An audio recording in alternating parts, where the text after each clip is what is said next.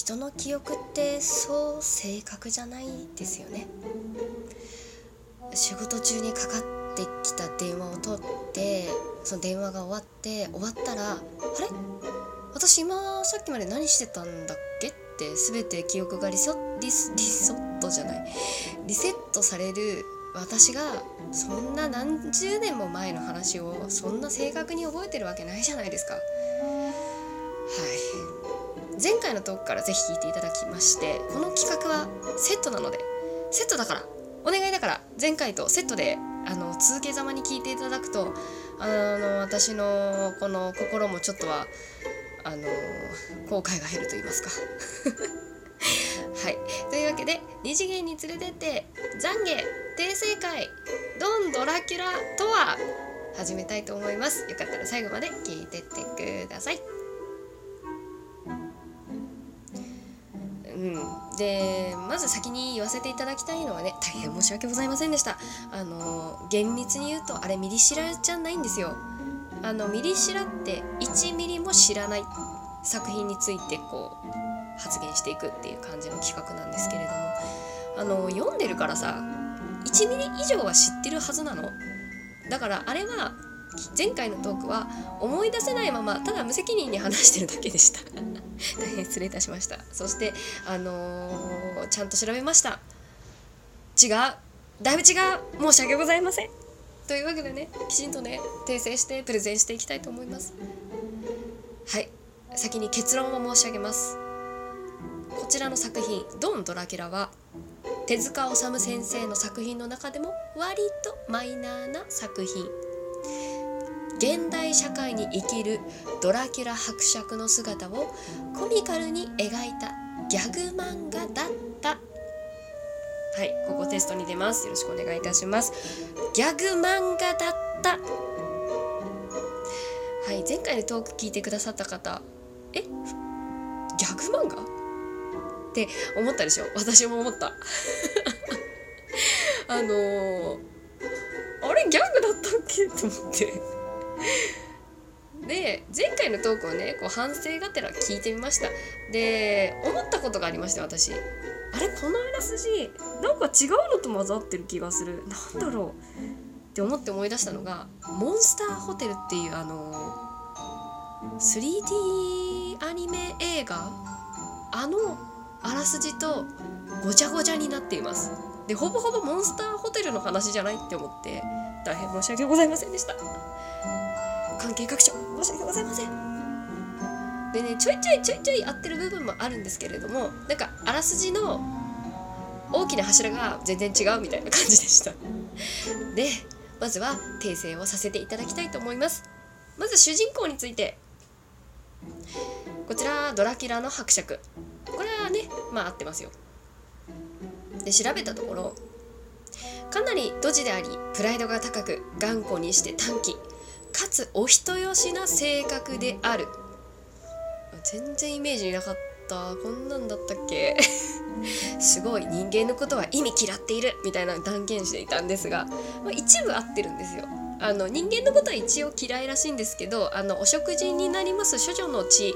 美女には弱いらしいです。お人よしということでね。いろいろお人よしな性格で、ま、事件に巻き込まれていくっていう感じでね。まあね主人公の性格からまあちょっと解釈を間違いを起こしているし記憶も間違っているんですけれども。あのしかもね大きく的外れなことを言っております。あの私前回森の奥の屋敷に住んでって言ってましたね。森の奥の屋敷になんか住んでいません。練馬区に住んでいます。練馬区のお屋敷に住んでいます。もう全然違うじゃん。娘について。娘のこと私何て言ったか覚えてます？めっちゃ絞り出して「マミちゃんが」って話だと思うんですけど「マミちゃん誰？娘はチョコラです。一文字も合ってない。しかもあの人間に憧れてみたいな関わりたくてみたいなこと言ったんですけどあのね全然違います、えー、彼女人間社会に興味を持ち高田馬場の高田の馬場の人間の夜婚一言えない。人間の夜間学中学校に通っています。もうがっつり絡んでいました。大変失礼いたしました。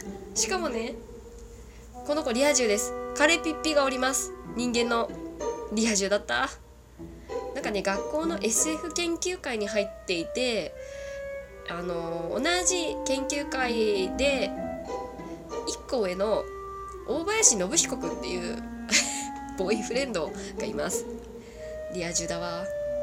しかもこの娘ちゃんチョコラちゃんはめっちゃ美人なんですけどあのドン・ドラキュラがお父さんでお母さんは人間じゃなくて人狼っていうね人間でも全人間の要素一個もないっていうねなんかこうあ一個もないわけじゃないか。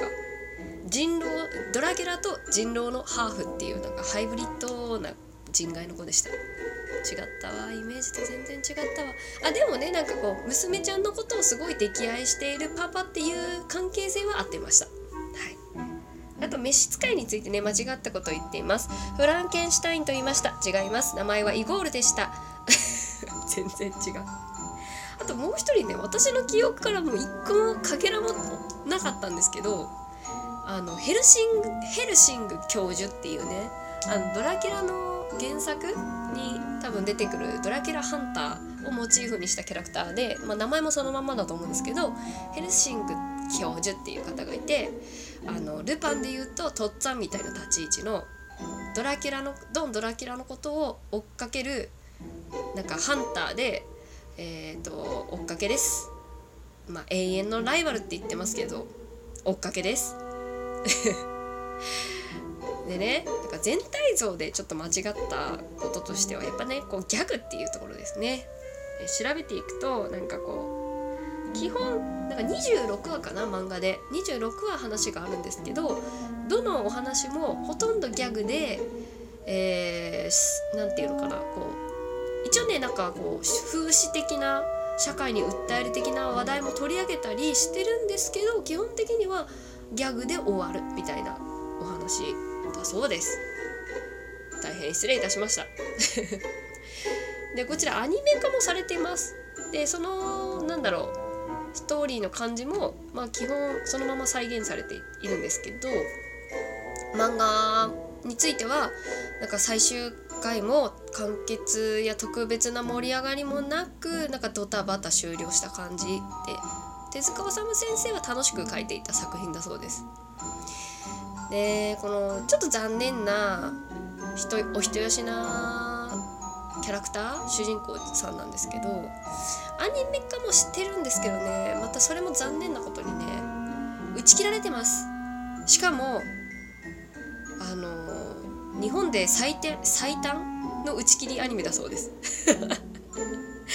なんかそうそう打ち切りされたことが原因でねあの放送期間が1ヶ月も満たないっていう4話しか放送されなかったっていう伝説のレジェンドのアニメでしたっていうねことを気づいてねまあまあ作風にぴったりな残念感と思って。一応なんかなんだなんだろうな。作ってる制作会社が倒産しちゃったかなんかだったんですけど調べたら。放送は4話までしかないんですけど作品自体は8話まで完成は一応してたみたいで今ギャオっていうあのアプリで1話だけ無料で見れたんでちょっと1話見たんですけど思いっきりギャグでした。なんかオープニングからなんかすごいすげえコミカルな感じで。すごいね。あのドン・ドラキュラがすぐ出てきたシーンでもなんかなんか初登場だよみたいな感じでねすごいメタ発言するんですけどあメタ発言っていうのはこう本来作者とか読者とか視聴者にしか知りえない知識をあの登場人物がこう喋るみたいなのをメタ発言って言うんですけどがっつりねあのドンドラキュラも娘のチョコラちゃんも初登場だよみたいな初登場だからすごいなんか可愛くしなきゃみたいなことを一アニメの1話でやるんですけどなんかねこうそういうのってなんかこうメタ発言する感じこんな時代からあったんだと思って。あそう時代の話してないや。この漫画がね発行されてたのはね1979年だそうです。はい。だいぶ前。ちょっと何年前かはちょっと分かんないやえ？私が生まれる？10年ぐらい前か。40年ぐらい前の作品でした。だいぶ前ですよ。なんで私読んだんだろうな。いとこの兄ちゃん家で読んだのかな？ちょっとそれももう思い出せません。思い出せない「週刊少年チャンピオン」で連載をされていたそうです。でアニメの話数としては全8話。ギャオで今見れるそうですけど1話は無料でね登録すれば8話まで見れますよ。すごいなんかシュールな感じで面白いんでよくご興味のある方は登録されて見ていただけたらなと思います。あでもね1個だけね合ってたの。あ1個だけじゃないな。ちゃんと合ってたと。あのー、ところがあって。あのトンネルの事故がどうのこうのっていう話を前回したと思うんですけれども。実際あったんですよ。あのちゃんとねドン・ドラキュラのあの手塚治虫さんのファンでそのドン・ドラキュラの作品のことをまとめたサイトを書いてらっしゃる方のところに行って読んだんですけど第18話の「かろうじてドラキュラ」っていう話の中で確かにトンネルの中で玉突き事故を起こして被害に遭っちゃうっていうあのお話があったんでそれだけは覚えてたっていうのがね。でもなんかその回の途中まで結構深刻だったんですよストーリーが。だからかなギャグって思えなかったんだと思う。はいそんな感じでまあちょっとなんか作風としてはそんな感じっていうねご紹介でした。さあ今回のトークをまとめていきたいと思います。はい。ドン・ドラキュラはギャグ漫画でございます。主人公ドン・ドラキュラは娘に溺愛する娘に振り回されてヘルシング教授に追いかけ回され踏んだり蹴ったりをな思ん？言えない。踏んだり蹴ったりな思いをする残念系な主人公でございます。そんな主人公にぴったりアニマあもう全然言えない。ぴったりアニメ化も残念な形に終わってしまいました。伝説の作品でございます。本当に間違って覚えてて申し訳ございませんでした。まあでもしょうがないよね。だって最終話のタイトル「散々ドラキュラ」だもの。